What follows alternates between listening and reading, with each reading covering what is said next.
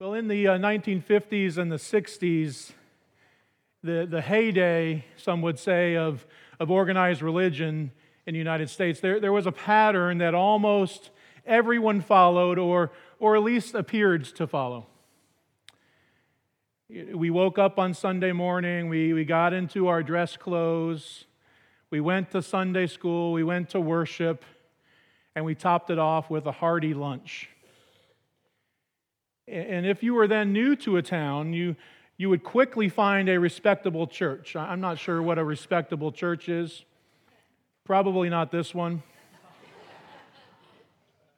You'd find a respectable church, and, and sometime in the first few months, then you would, you would go to a new member class, and, and there they made sure that you understood what these Methodists or Catholics or Baptists or Presbyterians believed. And at the end of the class, you confess that you believe that thing too. And, and in the meantime, you tacitly or intentionally learned to behave like they behaved. Perhaps you learned that people wear this, but they don't wear that. And they stand at this time and they sit at this time. And they appreciate this kind of music, but definitely don't appreciate that kind of music. They conduct themselves in this way, but we don't do this, and, and so forth, and so forth, and so forth. And then finally, you join the church. You become a member, and at that point, you officially belong. It was believe, behave, belong. That was, that was the pattern, and it was a wonderfully effective method for accepting and integrating new people into a believing community. Believe, behave, belong. But if we look at the ministry of Jesus, the curious thing is that Jesus didn't work that way. When Jesus showed up on the scene in the first century, he flip flopped that faith, hence the title of our new series for Easter. He flipped flopped the faith. When you look at how Jesus worked, how he transformed confused and, and sometimes dubious people into disciples, you see that Jesus didn't follow this old methodology. He flipped it and introduced this flip flop faith, and, and just look at how the disciples responded. They didn't quite know everything, and yet they belonged. So many times we look in the gospel readings. This Lenten season, Grace Community, we read through the book of Mark together, culminating today with our final reading. And the disciples didn't always get it right, but they still belonged to Jesus, they still belonged to his group. And look at how the disciples and, and Mary responded to the idea of Jesus' resurrection this first Easter. These were people who spent years with Christ. Jesus had spoken to them numerous times about his death and his resurrection. He had made analogies. He looked them straight in the eye and he warned them of what was to come. And they had even seen firsthand people raised from the dead, and yet they didn't know what to do. They were still confused. That brings us to our scripture for today. This is our final reading in the Gospel of Mark, it's Mark chapter 16, beginning in verse 1 through 8. Now, if you have looked at your readings, we're not going to get in this today, but you're also going to see several other parts of Mark 16. There's two other endings. It's not a choose your own adventure book, but um, it's not for this sermon. We'll cover, we'll cover that scholarly stuff another time, but we're going to focus on what is thought to be by most scholars the, the traditional ending of the book of Mark. Hear the word of the Lord. When the Sabbath was over, Mary Magdalene, Mary the mother of James, and Salome bought spices so that they could go and anoint Jesus' dead body. Very early on the first day of the week, just after the sunrise, they came to the tomb. They were saying to each other, Who's going to roll the stone away from the entrance for us? And when they looked up, they saw that the stone had been rolled away. and it was a very large stone. Going into the tomb, they saw a young man in a white robe seated in the right side, and they were startled. But then he said to them, Don't be alarmed. You are looking for Jesus of Nazareth, and he was crucified, and he has been raised. He isn't here. Look, here's the place where they laid him.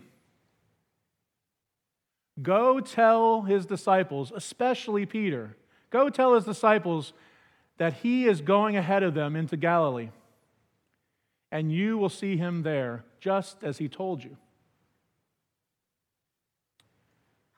And we would expect them to say that Mary and Mary and Salome ran off and told the disciples the good news, especially Peter, and everybody lived happily ever after. But what it says in the book of Mark, this last line, overcome with terror and dread, they fled from the tomb and they said nothing to anyone because they were afraid.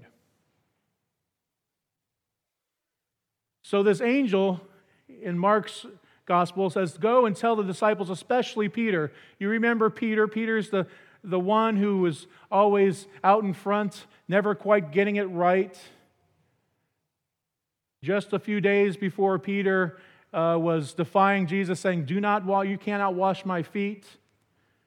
I should be washing your feet. And, and after Jesus' arrest, he, was, he had pulled his knife and cut off the ear of one of the servants. And then when Jesus was taken into custody, Peter denied him three times. But yet, this angel says, Go tell his disciples especially Peter. Find it interesting that it says, especially Peter. He wanted Peter to know this news, especially. And even though Peter didn't have it all quite worked out in what he believed, yet this passage tells him, Go tell Peter. Peter, that gregarious, outspoken disciple who didn't get it right, he was having a special messenger come to him. But Overcome with terror and dread, they fled from the tomb and they said nothing to nobody. Mary Magdalene, Mary, the mother of James, Salome, these three women who had been with Jesus for years and followed him as closely as anybody had followed him, the very people who were in the most know, those people who had the insider knowledge of what was going on, didn't really know what was going on. They weren't even close to having it all figured out. You know, these women who should have had their beliefs nailed down and, and should have been displaying behavior showing their steadfast love and faith weren't sure this was the real thing. And they didn't know how to behave. They didn't go and tell the disciples or Peter. They were too confused and afraid. And it has nothing to do that it was these three women who were these devoted disciples. I, I think you could have sent James, John, and Peter, the beloved three, and they would have had exactly the same response.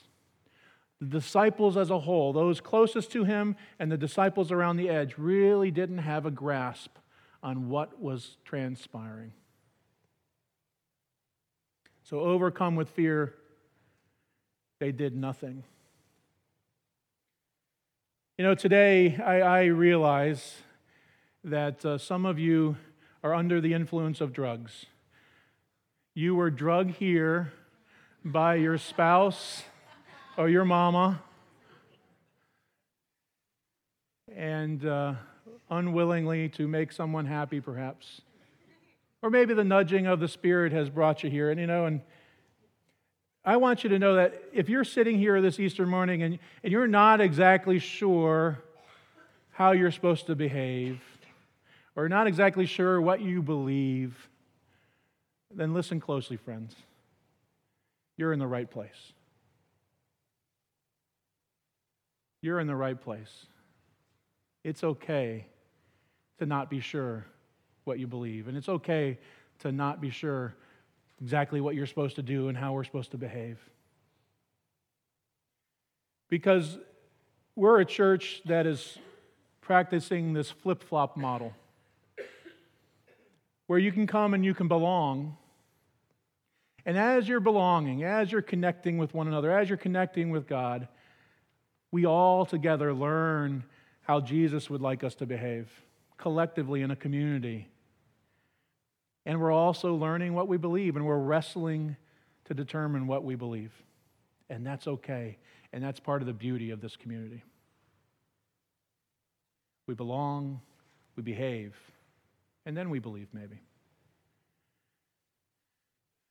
But we can't stop an Easter message at the end of Mark because it's kind of depressing, you know. Uh, let's look over to a new gospel, a different gospel, Gospel of John the Apostle, verse, uh, chapter 20, verse 11. He has a little different take. And speaking of wrestling, just so you don't, it's a little different take, and it's okay. It's a different person's viewpoint. So some things are going to be a little different from Mark, okay? Are you guys cool with that? Okay? Let's not get hung up on the differences. Here are the words from Mark or from John. Mary stood outside near the tomb crying, and, and as she cried, she bent down to look into the tomb. And she saw two angels dressed in white, seated where the body of Jesus had been, one at the head and one at the foot. And the angels asked her, Woman, why are you crying? She replied, They've taken away my Lord, and I don't know where they've put him. And as soon as she said this, she turned around and saw Jesus standing there, but she didn't know it was Jesus. Jesus said to her, Woman, why are you crying? Who are you looking for? And thinking that he was the gardener, she replied, Sir, if you've carried him away, tell me where you've put him, and I will go get him. And then Jesus said to her, Mary. She turned and, and looked at him and, and, and said to him in Aramaic, Rabboni, which means teacher.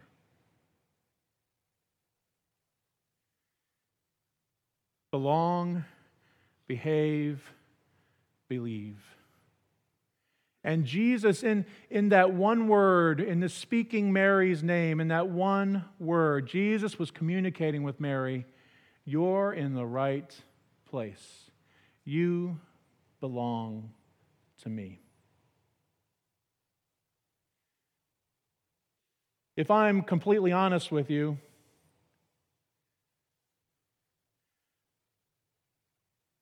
I don't know that I completely understand the resurrection.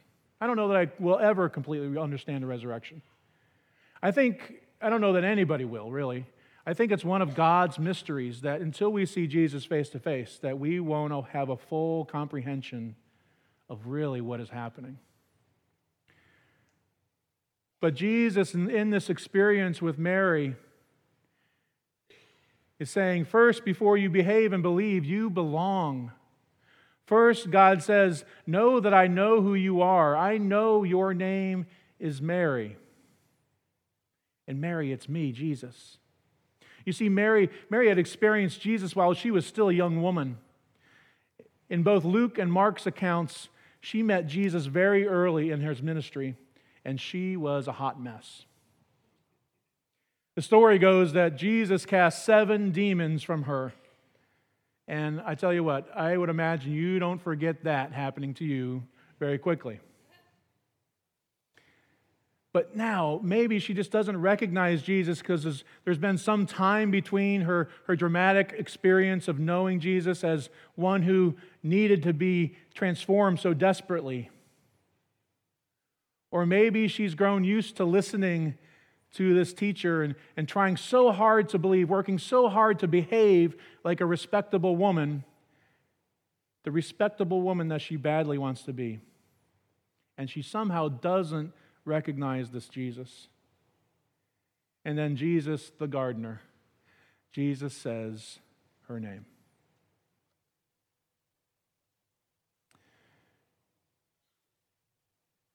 He says, in the four letters of her name says, You belong. You are known. You have a purpose. And you are loved. And that's a great place to start. And as we're, we're coming to Jesus and we're learning about Jesus, We just keep coming back to this place to worship and to learn and connect. We watch and see what's happening. We listen to what's going on. We ask questions and we wrestle together with our faith. And it's okay to wrestle with our faith. It's okay that we don't have everything all worked out. In fact, I'll tell you just blatantly honestly if you're looking for a church and if you're looking for a pastor who has everything worked out and has all the answers for you, then this church is probably not for you. Just being real honest, that's not who I am. Here's what I believe about faith I believe that faith is not the absence of doubts and questions. Faith is the daily decision to follow Jesus in spite of our doubts and questions. It's okay to have doubts and questions. It's okay to wrestle with the scriptures. It's okay to wrestle with our faith, especially when it doesn't seem to make sense. And this is that kind of place. So if you're worried about, I don't know, I don't believe everything or I don't understand how everything's supposed to behave, and I don't know what this faith thing's about. It's okay to ask those questions, it's okay to have those doubts. This is a safe place. But Jesus is saying to us all, You belong, you are known, you have a purpose, and you are loved. But we look on the outside in our world you know, even in our own local community of Hillsborough County in the Bay Area, the reality of our world today is that everyone does not know or feel like they belong. There's, a, there's an epidemic in our world that's so prevalent, and, there's violence and abuse and poor home lives and, and bullying and feeling left out and people who have no friends or feel like they have no friends. And so many people in our world, so many people in our community feel completely and utterly alone, even when they're surrounded by masses of people. Epidemic. And we see the results of this on the news each and every day. But just as Jesus spoke the name of Mary, just as he spoke her name, he speaks each and every one of our names too.